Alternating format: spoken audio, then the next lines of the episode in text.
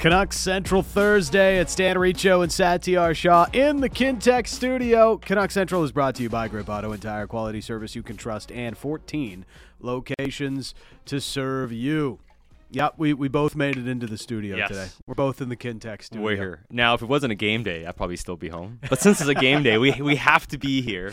We have pregame and we have a game we have we got to be at. So, Yeah, so we'll uh, we'll uh, fire it up on Sportsnet Pacific at 6:30 in the lead up to the Canucks and Seattle Kraken, and then we'll head over to the rink and bring you post game coverage as well here on your home of the Canucks, as it will be the Canucks and Kraken tonight at Rogers Arena.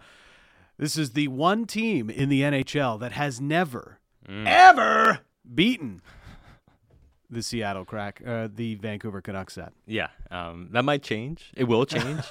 I'm not. Sure. Well, you know Are what? you foreshadowing this evening's results? not this evening's results nec- necessarily. However, uh, on the money line, uh, the away team might might be the favorites. But we'll talk about that coming up a bit later on. But but uh, I, I think the rivalry has yet to take off. Of course. and it's not going to take off until both teams are relevant. Like regardless of whatever results we see this season. Like when we talk about Canucks and Kraken, unless something happens that's going to be massively controversial, like a huge brawl or something, or um, something happens where somebody's taking liberties with someone and it becomes this hot button issue that's going to create a lot of emotions. Outside of something like that happening at some point this season between these two teams, the rivalry is not going to take off until both teams are relevant. Yeah. And uh, we're a ways away from that. yeah, and right now the Kraken are closer to being relevant. yes. I don't now. There's a difference between closer to relevance now and long-term prospects when you look at the players you have. But Kraken are probably ahead on both of those. y- you know that's where it gets interesting. Oh. So okay, when we look Well, at well, this is because you think Shane Wright is just Mhm. not I'm that great. Well, I mean, I think he's okay. You think he's a third line center? I don't. I'm not saying he's a third line center. I mean, it sounds like you're saying he's a third line center. I don't know. I'm saying that Shane Wright has some question marks. Yeah. Shane Wright could very well be an, a Nico Hischier type, right? Mhm. Or what if he's a Nolan Patrick type? Mm. All I'm saying is we'll see, regardless, right? Like I, I like a lot of what they what they're doing. It's just Matty Beniers is a special talent. Yeah. But how close is he to a player like a Elias Pettersson type? And then you go through the rest of the roster and you look at it and you're saying, okay, they have a lot more going for them right now. Yeah. But I'm not sure long term their big pieces are still quite there yet. Still don't have a stud D prospect. Yeah. Really. Uh, so Canucks at least have that. Um, it's it's one of those things. Kraken look pretty good right now. They've got a decent roster. You know, they've got more depth than the Canucks do for sure. And Matty Beniers is looking great. Shane Wright, I still think very highly of him. So that could be uh, pretty good down the middle for quite a few years. But we'll get more into the matchup as uh, as the day goes on. Uh, Ethan Bear will be a healthy scratch so will Jack Studnicka. And uh, that means that every player this new management group, this front office has acquired outside of Ilya Mikheyev, Nils Aman, and Curtis Lazar Yes. have been healthy scratched at some point by coach Bruce Boudreauxat. So, and I also got this from Batch because I asked Batch, I'm like, hey, Batch, has Studnicka been healthy scratch this season? And technically, yes, he had been, but it was when he was acquired on the day and you know, he he was Right. part of the roster, but he had just got to Vancouver. He didn't play that game. So technically a healthy scratch, but I mean, you're not it's Yeah. not a message sending or like, hey, you've been playing poorly type of scratch. So he hasn't really been healthy scratch. Same thing with Curtis Lazar. Everybody else Mhm. has. The Ethan Bear one is hard to square. And I'm his, I'm one who's kind of like you've been a big bear guy. Um, Yes. I know Bick's been a, been a big bear guy. We've talked about him on the post game show. You've been talking about him here, and I've kind of been like, yeah, yeah, he's fine, but like not quite as into his play as you guys have Yeah. been. But even so, I don't understand how he's the guy who's being healthy scratched. It, it's just a repeat of the same argument that we've had for the last couple of weeks. Like, how is Riley Stillman getting into this lineup right now? What has Riley Stillman done to deserve getting into the lineup pretty much every time he's been in the lineup since his acquisition? You know, they gave it, they've given him a few looks, and he hasn't done a lot with those looks, and yet Bruce keeps trying to get him out there and see what he can do. and it hasn't really worked. And tonight, it looks as though Riley Stillman's going to be out there with Ethan, uh, with uh, Kyle Burroughs on that third pair, and we went from last week Ethan Bear being experimented with Quinn Hughes Mm-hmm. as part of the top pair to now he's in the press box. I don't quite understand that. Now, even if you look a little bit further, uh, Ethan Bear is the only regular player on the Vancouver Canucks. The only regular player on the Vancouver Canucks that has managed high scoring chances at a 50% clip. Yep. He's even, dead even. Yes. He's dead even per natural stat trick, Yeah. but he's the only regular player on the entire roster that is at 50%. Nobody else. Yeah. Zero. There's literally no one else. Not Quinn even, Hughes. Not Quinn even Hughes. Elias Pettersson. Yeah. Not even Quinn Hughes. Only Ethan Bear. And that to me that counts for something. So I I just I'm I'm frustrated because I don't quite understand where this is coming from and how Ethan Bear is now taking his turn in the press box when so many others have not had that happen to them. Yeah, and uh, y- y- you know, I see people texting in and saying, "Hey, this is a sign of them tanking because they're sitting good players." But if that was the case, why are you playing Elias Pettersson tonight if he's good to go? Yeah. Like if first practice a game time decision. Yeah, if, if if you're actually tanking, you're saying, "Hey, PD, take your time. You're not playing tonight. Maybe in Edmonton." Yeah. So it's this is not a these aren't tanking moves, but we'll get to the Hoglander Podkolzin one. I think they do aim or show that there is a bigger plan and that there is something else at play here. And the environment, as we've talked about in Vancouver, is not exactly conducive right now for Yeah. development for young players. So that's an issue. But overall, with how these decisions, Bruce is making these decisions because that's what he thinks he needs to do to win hockey games. Bruce isn't trying to tank. I'm telling you guys, Bruce isn't trying to tank. Uh, Raymond says, "Is Bruce trying to get fired?" T- tell me I'm wrong, so he have to- doesn't have to fly to Edmonton. Uh, But I mean, like, so I don't know if he's trying to get fired, but one way to do so is to just throw everything management's done kind of back at them. Yeah. You know, th- this notion of management tells Bruce who to start. And maybe there's been a discussion when the acquisitions were made that, hey, listen, I acquire these guys. I mean, I expect them to play. And maybe there's a message that was sent at some point when these players were acquired and you talked about it or whatever. But the decisions that Bruce is making, Yeah. or at least the ones he's been making the last month and a half at the very least, are 100% Bruce calls.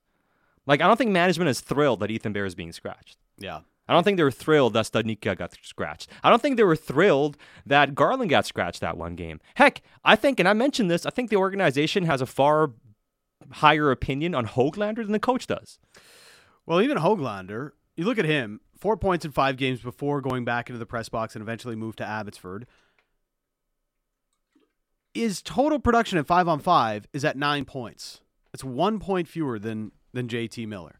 So if we're really looking at the numbers and looking at, well, oh, Nils Hoglander isn't actually producing, so you know Bruce Boudreau has the reason to take him out of the line. It's not true. Yeah. Facts only. He is producing a lot more than a Sheldon Dries, let's say, who I thought was just in the lineup because Bruce mm-hmm. liked that he could play center and, you know, didn't have en- enough options to play center there in the bottom six. But even when Sheldon Dries isn't playing center and he's moved to the wing, he's still in the lineup. So that's clearly a Bruce call because there's all due respect to Sheldon Dries, you know, he's given himself a, a, a good shot at a career and he's Yeah. filled in well for the Canucks over the last year and a bit. But Nils Hoglander's a better player and, and means a lot more to this Canucks roster. Hundred percent. And if the coach is looking at it long term, maybe he's willing to kind of bite it a bit or whatever. Yeah. But I, I do agree. Like Hoglander has to play better. Hoglander has to be more consistent. This is now two coaches in a row that haven't been enamored with Hoglander's overall play outside of the yeah, there's season. understanding flaws, but Yeah. there's also understanding, you know, this guy is the better player. For sure. Now there are th- certain things though about development where you kind of have to, you know, the carrot and the stick. Like if you Yeah. want players to learn, like sometimes you do hold younger guys to a higher standard. You're trying to learn. You're trying to teach them the value of things, right? Like we talk about the environment here in Vancouver. Did they teach enough of these young guys tough lessons when they were coming up before? Probably not. Yeah. So I don't think it's too late to try to do that with guys like Hogland- Hoglander. And I think them going down, him and Podkolzin, them utilizing Abbotsford right now and trying to get those guys minutes shows that, hey, That's why we have our farm team here. That's why we mm-hmm. want to get these guys minutes if we can. And right now, it's better for them to go play there than be part of whatever's happening here in Vancouver. Yeah. And honestly, like to your point, is there a real meritocracy happening right now? Doesn't feel like it. So the only guys that have long leashes, Myers, OEL, the veterans, right, on the Yeah. back end, and Quinn Hughes. Those three are, and Luke Schenn, right? Yep. Those four have leash on the back end. Forward wise, it's JT Miller, Yep. Bo Horvat, Yep. Elias Pettersson. Yep. Now Mikheyev too is Yep. essentially part of that, but he plays a lot. Of those four guys, and then everybody else is kind of like up and down. Yeah. Uh, Aman's not come out of the lineup. No, but Aman plays 11 minutes a game. But I'm saying in terms of like, you know, I doubt Lazar would come out of the lineup. Yeah, again, but a guy plays 10, 12 minutes Yeah. a game. But of the guys he leans on, it's all those top end guys. Yeah. And then you look at Kuzmenko, kind of goes up and down a little bit. He's been healthy scratch, but generally he's he's playing a lot. We've seen Boeser, you know, on the verge Almost of getting the scratch, healthy scratch. but also his minutes have gone down in a big way. We've seen Garland, for instance, and now Boeser, I don't think has played well at all at any point for Yeah. us to be like, hey, he deserves to play more. And I've been critical of Connor Garland's play, like, and I like to tease you guys a lot because you guys like Garland more than I do about like how ineffective he is sometimes off air when we're joking around. yes. But like, I do agree that Garland has hasn't deserved to be healthy scratched. Yeah. and I do agree that Garland's had a lot of games when he's been good, and then he's one mistake away from being back staple down to the lineup. yeah. So it's like, is there a real meritocracy going on? Because the guys that keep making mistakes keep getting the leash, and everybody else, it's kind of dependent on what happens. And you get you are held accountable, but other guys aren't held accountable either. So what's the vibe around the team? And for a guy like Hoglander, it's probably best for him to go and play in Abbotsford, get a lot of minutes, than not being sure if he's on the first line or being demoted in the next game because he make he made a mistake that all the veterans make four or five times every game. Now, I, I think this is a real problem because it, it's clear, you know, think about Kevin Hayes in, in Philadelphia right now. Yeah. And, you know, I know uh, I, I watched a little bit of that afternoon game. It's, it was actually, it was morning game here. Um, between the Flyers and the Leafs. And yeah, it was only 4 3 for Toronto, but the Flyers were awful. They look like a team that's already given up on their coach, and he's only been in place for a few months this season. Mm-hmm. But I, Kevin Hayes is not the type of player that you would normally see healthy scratched. He's a veteran. He is uh, played a lot, played well. He's their leading scorer. Uh, plays center, plays a big role on that team. And when you like, if you're going to make the choice to healthy scratch a player of that stature, it better be with merit because you could turn your room against you in a way that's like that's disrespectful to one of the big players, one of the the top players Sure. on our team. Yeah. More than the other thing where like, oh, this is a message to everybody that anybody can be scratched. I'm more likely to believe the former than I am the latter. That some guys will feel that that is a level of disrespect Right. to the player to the big player on the team. I think in this case for the Canucks, when we talk about meritocracy, it can be frustrating for players to see that their play on the ice may not matter Mm-hmm. for their state in the lineup and their future towards playing that next game. We're not that far removed from Hoglander play, being the best player in the lineup in an actual victory for this team Yeah.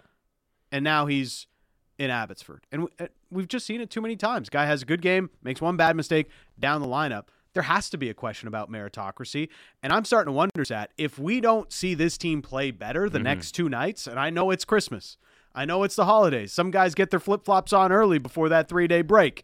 But if I don't see this team play better, I, I have serious wonder if they're still playing for this coach. Well, so I think those questions are even fair right now. Yeah. And let's just take a pause for one moment. I need to add a disclaimer here before everybody starts freaking out about like, you know, it's, it, is it is this I like the disclaimers. Uh, this is not to say the Canucks find themselves in the situation they're in because of Bruce Boudreau. yes. Okay. Him being a lame duck coach in this entire situation, you can also hang on management and ownership who brought him in. And we heard Rutherford say that, hey, we thought it was going to be a one-year deal, ends up being a two-year deal. He says it was the right choice because he play, you know, the team played well, but it's clear he's not really the guy they want. So it's not a situation that you've been able to provide for the coach. So I don't think it's his fault, and the team obviously has its flaws. But as we sit here and we're evaluating what they're doing on the ice, and how the players are responding or not responding to the coach. And again, another disclaimer just because these guys are tuning out Bruce, maybe, doesn't mean they deserve to get another coach fired, right? But it looks like it when you're watching what's going on, the team's not responding to the coach. Yeah. It's pretty clear, mm-hmm. right? They're playing worse than they were playing under Travis defensively. Yeah. We talked about this with Kevin Woodley as well. The numbers don't lie. They're scoring more goals, but they're worse defensively. Yeah. The habits are worse. Yes. Why is that continuing to happen? We can blame the leaders on the team for sure. Like I've been ripping the players left, right, and center. Mm-hmm. Right? Bo one game, JT yesterday. We're, we're ripping all the guys. But it's clear, and you see these decisions right now, they're head scratching. The meritocracy doesn't seem to be there. And yeah, it doesn't look like a team that's responding to the coach. I don't see them firing him over the Christmas No. break, obviously. And I'd be surprised if he gets fired in January. If they win two or three games, hey, maybe the pressure comes off, the guys feel a bit better again, and, and maybe things turn around. But if things keep going the way they're going, and it keeps devolving, and you're not on the same page with management, and you're not making decisions that make a lot of sense, Yeah. and the team looks listless, like what choice are, are you going to have? Even if you don't want to use that bullet, what choice do you have at some point? At some point, do you have to pop the balloon and release some of the pressure, right? I mean, it's it, it's hey, they're trying to make trades. That's not happening, Yeah. right? And is this season too far gone anyhow? You know, that there that question But, yes. very much hangs in the balance. And I'm with you. The only question I've had, and I've been saying forever that they don't want to fire the coach because they don't. Yeah. They'd rather get through the season. But do you get to a point where it's almost it, it's the harm being done by how the situation is being unfolded is doing harm to your overall situation long term. Yeah. You know, like if that's something you feel, that means you got to fix it one way or another. Now, you can also do that, make some trades, and sit some guys out and still do the tank. So I don't think firing the coach and trying to have a better environment means you're trying to win and get back into the postseason. I think it's more about stability and it's about things not getting to a point where you're really just wasting all these games when it comes to your chance to develop players and, and build some sort of a system or identity for your team moving forward, or at least with the core guys that are going to be here, whoever they are. It's impossible to do that though. When you know the coach is not Well, that's the long thing. for the job, like even if he lasts the rest of the year, Sat, Yeah. everybody, we all know what where the situation is going. Where the like Bruce Boudreau is not going. I don't. I really don't see a scenario now where Bruce Boudreau ends up being the Vancouver Canucks coach beyond this season. Oh, there's. I mean, that's not happening. The only thing is, Like unless they pull a St. Louis Blues and win the Stanley Cup, you know, like that's that's kind of what we're talking about here, and we know how unrealistic that that happening. scenario is. that's not happening. I mean, Yeah. Bruce isn't going to be here next season. It's pretty clear. Yeah. But I don't know at what point they pull the plug on it. So how do you build on like, you know, th- this is part of the problem with going forward with this type of plan, and what the worry was, you know, are the players eventually going to know like, okay, this guy's not going to be here long term. But, uh, but we- even beyond there's that, only one untouchable on this team. Any one of us could go anytime soon. and ev- even that, like, yes, but part of it too is, um, like, are, you're just not responding to the coach. Like, Yeah. He's used so many cards since he's been here. Like, I, don't- I just don't think there's anything he says anymore. And he said he's trying to be positive, but it's clear you see the pressure on Bruce Yeah. as well with everything happening. Have you uh have you read IMAX latest? Yeah. At sportsnet.ca? Yeah. It's about Bruce's positivity. hmm and reading some of the quotes from the players in there I, i'm not going to speak for them but what the quotes said to me was or at least had me thinking are they getting tired of that positivity are they getting tired of that message or the message whatever that may be from bruce boudreau because he's just been trying to get blood from a stone out of this roster for over a year now. Well, you know what the biggest sign usually is of, and I, and again, like I, I, and you're right, and maybe part of that is, but to me, if that's the case, I mean, it, it, that irks me. It's like you, you personality wise, you guys can't take a positive guy. Like that's how quickly you tune a guy out. Yeah. And I'm not, I'm not justifying this, but if I, I'm trying to put myself in the position and say, like, how do you get to a point where this coach you had so much success with the year before, it goes so sour so quickly? Yeah. What are the reasons behind it? So, is it simply because they're trying to do things that are ineffective? Like, the most basic answer is the most, you know, it's like Occam's razor, right? Like, Yeah. hey, the, the, the most likely, you know, the most plausible scenario is probably the most likely scenario, right? Like, it's probably not aliens, you know, it's probably, you know, like, it's probably something more easily Yes. explainable. So, in this situation, I think the most easily explainable way of looking at it is if you're trying to do certain things to win hockey games and they're ineffective, you Yeah. don't believe in it anymore. Yeah. What have we heard the players talk about more and more recently? You guys had you spoke to Quinn at the Sports Celebrities um, Festival, uh, celebrities event. He talked about systems play, and he still bemoaned the fact we keep changing systems, and you know we're trying to figure it out. These guys are still talking about trying to figure out what they're doing on the ice. Yeah. It's like somebody gives you a plan, right? Somebody gives you like a plan to go and do things. You know how you go to IKEA and you have the pamphlet how to build something, to how to make something. If that plan doesn't work, Yeah. how frustrated do you get? Very. And at the end, some point, you're like, like screw this, man. Like, Screw I'm this. like whatever you guys show me, it's not gonna work. Yeah. Like, wh- what are you even doing? Who designed this thing? Like, what what is this thing? You know what I Yes. mean? This makes no sense. And I think that's kind of would be my if, if the team has lost, if Boudreau's lost the guys, I don't think it's because he's overly positive. I don't think it's because he made these meritocracy decisions. I think it simply comes down to what they're trying to do is ineffective. And when you're tr- when you can't execute a plan, people won't follow you, right? It doesn't matter what the plan is. If you can't execute the plan, people stop following you. That's what it looks like. Because this team looks like it, it's lost the plot when it's out there. You know, like we talk about systems play or what are you doing that that's building up towards you getting on a run or like Yeah. what are the markers that make you successful? They ain't got they have none of that. We talk about it, it being beer league hockey half the time. the contrast between them and Winnipeg especially was was very stark. You know, that was a Winnipeg team uh, playing within a structure, trusting each other, not just playing hard for each other, but you know, getting out there, blocking shots, doing all of those little things to make the most of what they have on their roster. Right. And we talked about it in the pregame that night. Well, Winnipeg is a team, they don't really control high danger chances at a great mm-hmm. number. They, they still have a little bit of flaws defensively, but they get great goaltending and they score when their shooters get their opportunities and they're committed to a way of playing. And they've committed to that under Rick Bowness, and it's worked really well for them. Yeah. I don't see that happening here in Vancouver. The one quote that really stuck out to me was from JT Miller. Bruce is the positive guy, right? He has a more positive body language than I do, just as people. That's one of his best qualities as a coach. He gets us to run through a wall as a team every day, but as a group, you can't just say be positive and then put up a bad effort and be positive. For me, if you want to be positive, have something positive to talk about, like go compete, play hard, play within our structure, do your job. Sometimes you go out and you lose the game, but you played a hell of a game. That would be positive, but it's hard to be positive watching our video and not liking what we see. Yeah. That was like that. It's a pretty loaded quote from JT Miller. Yeah, pretty loaded, isn't it?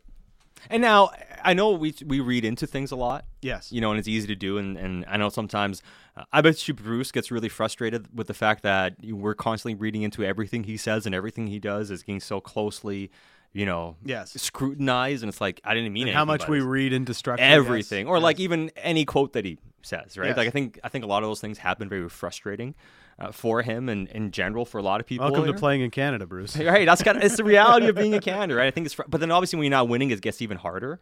And last year, nobody was questioning Bruce because they were having success. You know, Yeah. Bruce, there it is, everything's good, everything's hunky dory. You know, and I, I I likened it to the honeymoon phase where you're laughing at at, at all the Yes. jokes, right? Yes. and There's all their nothing your partner can do wrong. no, and all the flaws are endearing. Yes. You know? And then as things start unraveling and you're not happy, those flaws are pretty annoying. They're not Yeah. endearing Yeah. anymore, you know? And, and I think that a lot of that is kind of kind of happening as well, right? Uh, but I do think it's unfair in general, though, for another coach to pay the price. And I think the organization understands that as much as they are frustrated with what Bruce has been doing or how this is un- un- all unfolding.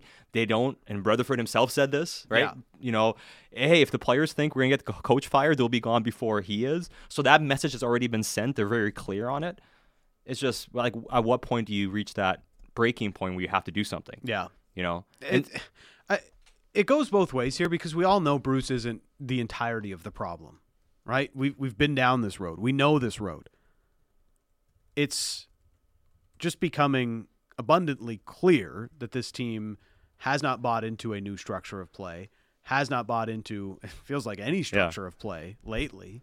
And that's a real concern for this team and anybody that they plan on having be here for when it's supposed to get better, Mhm. Right? So maybe it works for this season.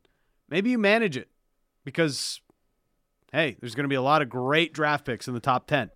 But you know, How much does that affect you moving forward if you go forward with this and the way the situation has played out so far? Yeah, That's the big question I mark. I think that's what they're trying to weigh through all this. Uh, I wanted to read this text unsigned. Okay. I heard Bruce refuses to start Hatteberg on first. Great reference. Fantastic reference. Man, um, Ron Washington did all he could to to to help uh, to help Hatteberg play first. Still wasn't working. Uh, all right, Art Howe wasn't a fan, man. all right. Coming up, Cheech, John Garrett. We know you love him. We do too. We'll get his take on the Canucks next on Canuck Central.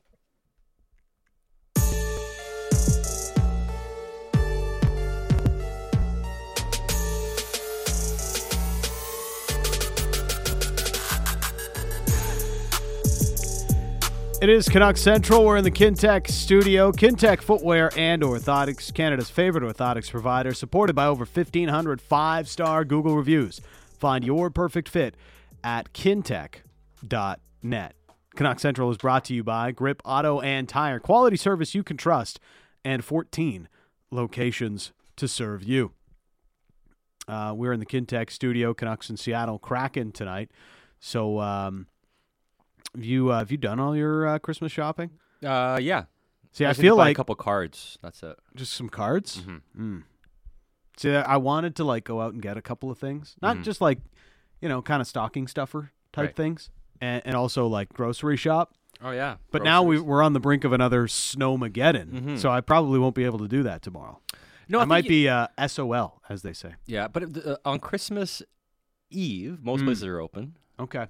The twenty fourth, you can do some last minute 24th. Who wants to do that shopping on, on Christmas? You may. Eve? We have no choice. I You got might have no choice. You got no Uh, cho- I mean, tomorrow's not supposed to be that bad. Is I- it? I mean, tomorrow's supposed to rain. It's supposed to get up to like above freezing. Oh yeah, it's like it's gonna it's supposed to snow and then freezing rain. That sounds better. That Yeah, sounds, it's- it sounds worse. Sat. Let's bring in uh, John Garrett. Uh, always, uh, Cheech is always prepared for for the best and the worst. Uh, what's happening, well, I have I have one of those stories. okay. Uh, I did a game in Calgary, Yep. And uh, it was on I guess the twenty third. yeah, twenty third. Yeah. And flying back from Calgary to Vancouver, and uh, there was weather here in Vancouver, and we couldn't get out. And there was Larry Isaac was producing the game with me, and so we're stuck in the Calgary airport, and we decide, okay, we're going to drive.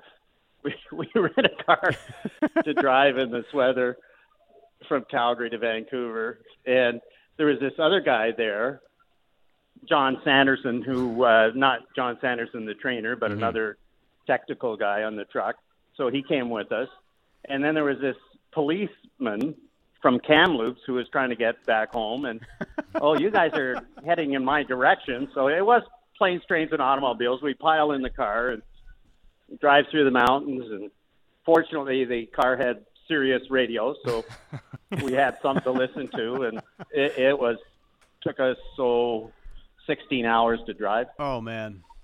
Yeah, it was just crazy, but we made it.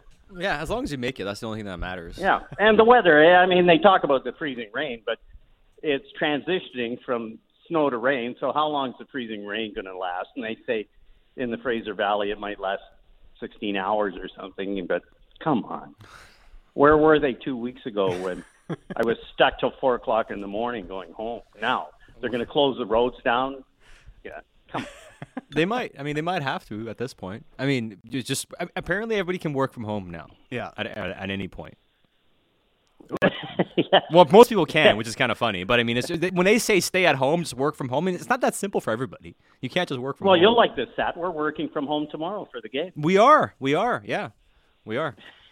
Because Are the you crew, with Murph yes, tomorrow? I'm gonna be. Yeah, Murph called me right before the show, Oh, so man. yeah, I'll be I'll be on tomorrow because yeah, I mean the crew can't make it to Edmonton, Yeah. so, You we're- See, so we, gotta we, would be here. no Yeah. sat. We'd have no sat for the game if we go to Edmonton. But what a thrill this is going to be. the viewers get to watch sat again. Yeah.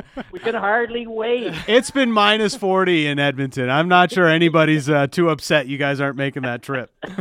Yeah, and is it sustainable that we can keep sat that coming on night after night after night. It's not. That's honestly, it's sustainable. It's not sustainable, and honestly, my performance, I don't think is uh, i- i- is up to the merit of it, anyways. To begin with, to be Cheech, he honest. had a week Uh, off like last week. He's I was fine. sick. I was Yeah. sick. I say uh, Pedersen and I both missed a week. yes, yes. And he's coming back, and uh, and you are coming back. Yeah. Yes. Why, you're on the pregame show tonight too, aren't you? Yeah. Yeah, yeah, we got pregame Oh, on TV man. as well. I know, I know you're already sick of me. I can't wait to talk to you tomorrow. And the too. post game show. I, I always listen to your post game show. Satnet 650, right? Right, Cheech? yes, that six fifty. Nobody's more tired of hearing me than uh, John Garrett on the air and seeing me on TV. Oh, I, I, I honestly think they just troll Cheech now. That's Yeah. basically what it is. Yeah, I just wish that I had the technical skills and the know-how to call from my phone when I'm driving. And uh, call. my Please. my 2006 Envoy, I don't think is hooked up so that I can just talk in, and then I could call in you Yeah. should call and in. rant and rave. Please do. Call in and critique our All right. performance. Who's who's listening that can get uh, a Bluetooth radio into Cheech's 2006 Envoy? That's uh, what we need right now. Uh, all right. Oh no! well, One, I, I, sorry, Okay. sorry. On the Christmas front, I wanted to ask you on the Christmas I was going to do my Christmas shopping tomorrow in Edmonton. Oh, now so what do what I do? I was going to the ask West you. Edmonton Mall. That was a huge. Well, Pacific. Pacific well, not, Center is not West Edmonton Mall. We're staying right downtown. I could walk through all those uh, bridges, those sky bridges, and get right to the city center mall. Right. And, and it's, I don't have a whole lot to get. And Well- go to the Joey's, you know. yeah the only place you can go. Well, no, we're only there. We would have only been there for the day, but now I'm not even doing that. So I mean, Christmas shopping wise, then. So tomorrow Yeah. before the game, uh, the good thing is um, just just stop by Pacific Center and then come to the rink afterwards. Like, how much do you have to get? Like, do you have to buy everybody gifts still? No, no. And my grandkids are old, so they just give us gift cards. Grandpa, give us gift cards. We'll get our own stuff. So that's fine. My wife and I, oh yeah, we got new rugs. Let's give ourselves new rugs for Christmas. Uh, we tore out some carpet. The house is 20 years old. So, oh yeah, Merry Christmas to us. So we got new rugs. That sounds good. That sounds great. You Right sound now- thrilled with it, Yeah. yeah. Bright, brighten up the house. Uh, they're coming over, I hope, on Christmas Day, uh, unless all the roads are closed. yeah. We'll see how much freezing rain there uh, for turkey dinner and, the, and the whole shooting match. So that's always good. All right. We'll, we'll talk a little bit of hockey and then we'll talk about your favorite parts of Christmas dinner. Uh, I have uh, ketchup with my turkey too. oh, no. Uh, Don't although tell me my that. wife hates it, and she has cranberries and all that kind of stuff. Uh, and They're they're puts good. a Good. At least one of you is sane. It's good. She puts a fancy dish on the table with a you know a little spoon in it and stuff, so that everybody doesn't realize that it's ketchup. they know. I mean, it's just family. They know it's ketchup. Come on. She's embarrassed by it, isn't she? Somewhat. Yeah. Yeah. That's she is. So, like, She got me really? a Ketchup on the ornament turkey? Like, she got me a ketchup ornament for the Christmas tree. she ordered it online. You, should, you could probably And just it hang. looks like a Heinz ketchup bottle, but it doesn't have Heinz. Uh, There must be a, a patent on uh, using the the Heinz label, so it looks exactly like a Heinz ketchup bottle, uh, but it doesn't have the Heinz. just grab the grab some extra uh, mini Heinz ketchup bottles from the hotel next time and hang them off your tree. yeah, no, no, no, no, no. Come on, that's tacky. This is a fancy tree. everybody else is uh, debating, like, gravy or cranberry sauce. And there's Cheech in the corner with the ketchup on the turkey. That's great. Yes. We also found out where Cheech draws the line. He will not hang ketchup bottles off his Christmas tree. No, no. I have an ornament, a, a fancy, nice, ordered online ornament that probably cost her, you know, twenty bucks or something, which is high end ornament. And uh, there it is. It's hanging on the Christmas tree. It displayed prominently, I might add, too, right at the front, not at the side or at the back or anything. It's right at the front. Uh, Jeffro wants to know if you if you ever give out John Garrett jerseys for Christmas. John Church. no, although uh, my daughter in Tampa uh, a few years ago, she wanted one, so I, I had to order a Flying V uh, Canuck sweater for her, and that, that, I don't know whether that was a Christmas present or a birthday present, but anyway, yeah, I got her a custom John Garrett Flying V sweater. Did you get an alum Canucks alumni discount for it? Oh yeah, yeah. okay, good. Do you get that now, Sat? The Sat 650? I mean, no, the only thing I get You get discounts the- for is 650 gear. Yeah. Yeah, the alumni get uh, a discount, which is nice. And so uh, we go into the gift shop, and I bought uh, Bo Horvat sweaters for s- some friends the other day. Nice. They're, they're back ordered, though. It's crazy now, the supplies, you know. Supply chain issue on everything. everything. Yeah. Yeah, yeah, they're back ordered. So I had to get them made. Uh, and uh, so okay, so this team right now. I mean, the last couple of games were were, were pretty ugly. Um, like, what is it about this home and road record thing, Cheech? Is it is it anything? It's just it's so hard to see a team play so poorly on home ice compared to how they've played on the road.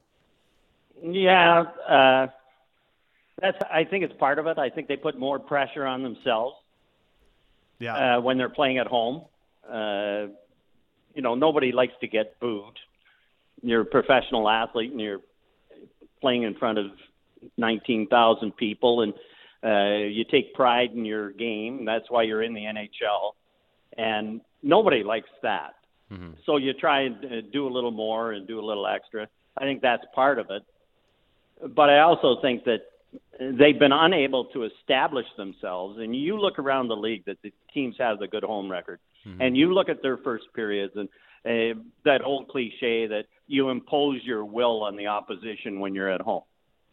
And the, how many times have you been able to say that with the Canucks about uh, have they imposed their will on anybody? Have they came out and set the tone in the first period and and really dominated and and the, there's been a couple of games where they've had a good first five or ten minutes, and then if they don't score, they get frustrated, and then if the other team scores a goal, then it's forget it, we're out of this one, and uh, here we go again. And uh, the last game they played, it, and Spencer Martin talked about it. It wasn't his best game, and uh, he he was responsible. I thought that goal, Walker's goal from the side, the Canucks come back, they tie it up. Uh, they're starting to carry the play a little bit. They're imposing their will on the other team, and the guy comes down the wing and scores a goal that should have been stopped. And then immediately the Canucks into their shell again, back on their heels, and then all of a sudden it's 2 1, 3 1. And it ends up 5 1. Dave Tomlinson's here. Sat radio. There's Dave Tomlinson. the voice of the Seattle Kraken, Dave Tomlinson, is in the building. Well, see, now you have a real star in your midst. Yeah.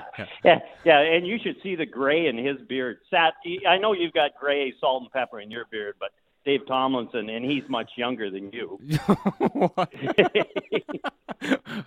think that's the first time anybody said I'm younger than uh, that. Uh, Dave Thomas is older, younger yeah, than I am. Really. I just look. I gotta start shaving. I'm trying to be nice. It's Christmas. Come on. that was a compliment. Yeah. that just kind of tells you where our relationship. Zach gets enough chirps on the text line for the Grays. You got to give it to him too. Oh, I know. Unbelievable. I know. Yeah. Well, that would be a good, good contest to have. How old is that? You know, you- you take a guess. I know, some- Hey, if you come within, if you come within five years, you get some swag from Sat 650. some Satnet swag. I'll, we'll send it over to you. I mean, I, I did want to ask about Ethan Bear and how he's played, and you know, it looks like he's not going to be playing in the game coming up uh, against the Seattle Kraken. But overall, like, what do you think of his play? And would he be a player that you would tab to take out in a game? Uh, I, you want to get his attention if you don't think he's playing as well as he can. Mm. And uh, on this team, uh, their defense is, as we all know, not their strength. So you want to get the best out of the guys you have. And by doing this, I assume Bruce is saying, okay, you know, we've tried to get you to do some different things. And uh, with me, I, I like the way Ethan plays most of the time, but his decision making is is questionable sometimes, and uh, his decision making uh, when to pinch, uh, when to try and carry it out, when to make the cross ice passes, those kind of things uh, that can be corrected, or hopefully can be corrected. and you rotate around on the defense. Uh, who are the three guys that you would never take out? Well, well, four guys. You got the four guys. Like Hughes, Luke, Myers, I would never OEL, and Schenn. Yeah, exactly. Exactly. So the other guys, you can rotate them around and, and hopefully get them playing as well as they possibly can. And then you can get a pair out of the bottom guys that you can count on. And right now, and, and I'm, I think they would like Ethan to play probably in the top 4 Mm-hmm. but you'd want him to play at least in the bottom pair and play consistently. And that's the one thing about Ethan's game is the, the consistency isn't there. It is uh, John Garrett joining us um, i i with with Quinn Hughes. Um, you know, I know he still doesn't have a goal on the season. It, it feels like he's uh, he's taking a shot anytime he he uh, gets the opportunity to trying to get that one that one first goal. But at the same time, like it, it just it hasn't felt like we've seen the best version of Hughes. Not that he's been poor, John. It's just are we going to see the best version of Hughes this season? Oh, I don't, I don't know, and uh, I think there's only been, and Sat, you, you, and, you know, you guys uh, look at every game, and and Right. you, you know the game well, and uh, have you seen? There's only been about twice this season that I've seen Quinn really accelerate Yeah. like he can when Mhm. he's 100% healthy. Mm-hmm. And I think that's the thing that strikes me. He still plays 25, 26 minutes a game. Yeah. Uh, he, and he probably can't, obviously, he can't hurt whatever's ailing him anymore, or he wouldn't be playing. But he hasn't been able to use uh, a little bit of explosive speed. And I've only seen that maybe once or twice all season long, where uh, he's been able to really skate like he can. Mhm. And I think that's one of the reasons that we haven't seen him uh, jump up as much as he he can, and uh, he he doesn't gamble as much as he did because he knows he needs that explosive speed to get back, and that's one of the reasons he was so good when he was healthy was Mhm. he'd take those chances and gamble. How many times did we see him knock down pucks in the offensive zone? That Yeah. you'd say, "Oh man, if that gets by him, that's a clean two on one the other way." And even if it got by him, he was quick enough to get back. But now he's afraid to do that because he knows he doesn't have that quickness. Well, I think I think you're right about that. Something we have talked about, we have observed over the course of the season, and you know, let's not forget. I mean, he had also got sick before the season, broke his nose, and, and then he had a stretch where he missed a bunch of games with the undisclosed issue he was dealing with, which was, it seems like, a lower body issue. Which it seems like he also perked up at some point during training camp, and it seems like he hasn't fully overcome that. And one of the things that happens, Cheech, I don't need to tell you, you played in the league, but when you're not physically there that's where the frustration starts coming in too, right? You're not able to play your game. The team's struggling. So like the, the frustration, it seems like from Hughes is mounting uh, because he can't go out there and do the things he's used to doing, especially with his skating. Yeah, yeah, but I I, I think with Quinn and like he's managing it and he, Yeah. he's playing as much as he always did, and that's you just you, you go out and do as much as you can physically. And I think that's where Quinn's at right now. He knows that okay, it's he's not at his peak, but he can contribute. And who else plays? Who else plays as much as he does in every situation? Nobody. And uh, but I don't I don't know whether frustrated would be the right word. I think he, it's one of those things you just accept it and you go out and play as well as you can. You know it's not the best Quinn Hughes that is available, but you go out and do your best. So, uh, okay, we know ketchup with the turkey, but what's uh, what's what's the best side dish for Christmas dinner? Is it the mashed potatoes? What what are we talking about? Oh, about? mashed potatoes for sure. Mashed potatoes. Yeah. And I try and sneak some ketchup on the mashed potatoes. uh, my wife makes a very good dressing, so I like dressing, but you can put some ketchup on the dressing too. Okay. So a- anything that most people put gravy on, yeah. That red sauce is just as good. Okay, well, one thing I I don't I I don't believe gets talked about enough. Everybody talks about Christmas dinners. What about Christmas breakfast slash brunch? Ooh. No, no, no. Is that a thing for you, Seth? Yeah, oh yeah. No, that's not a thing for me. It's Uh, not? No, Man. I never So, do that. like, I, you, you wait for. Oh, is that the next day after? Oh no, I mean uh, no. You can have the brunch and then you have Yeah. dinner later no, on. You can have both in the same spoils day. Your, spoils your dinner. You have You- the, you how? I mean, Christmas brunch is at dinner. noon. you What's- got to eat dinner at What's seven. different about Christmas brunch than like Well, you- any other brunch? You know, like If you don't have little kids, you don't get up early.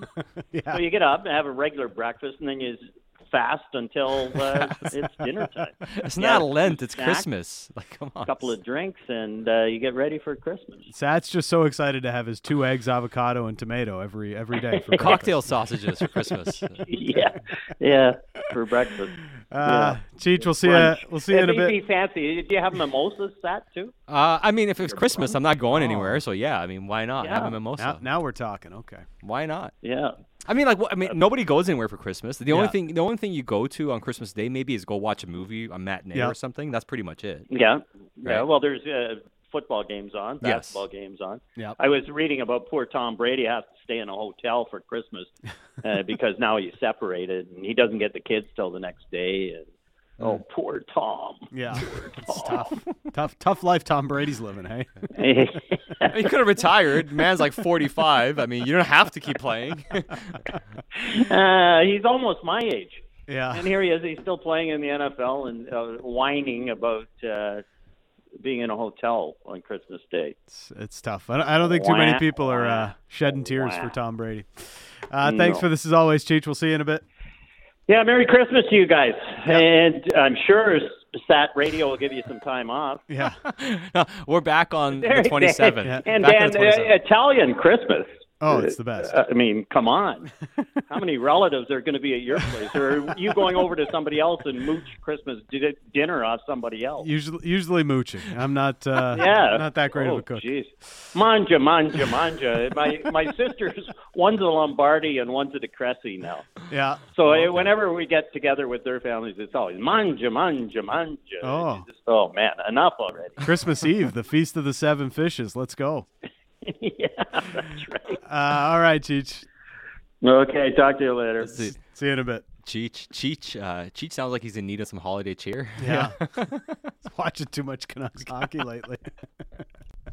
uh, like all of us. He's uh I mean, honestly, like I- I got so sick yeah. the last couple weeks, like that flu, like knocked Yeah. me down so hard that like I'm happy to be feeling good enough to watch watching Canucks hockey again. This is the most you've ever been able to relate to Elias Pettersson.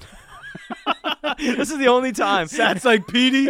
I feel you. I, I know what you've been going through, man. I Yeah. know. I Well, know. So like I- I've heard, you know, the flu's kind of run through the team. Yeah.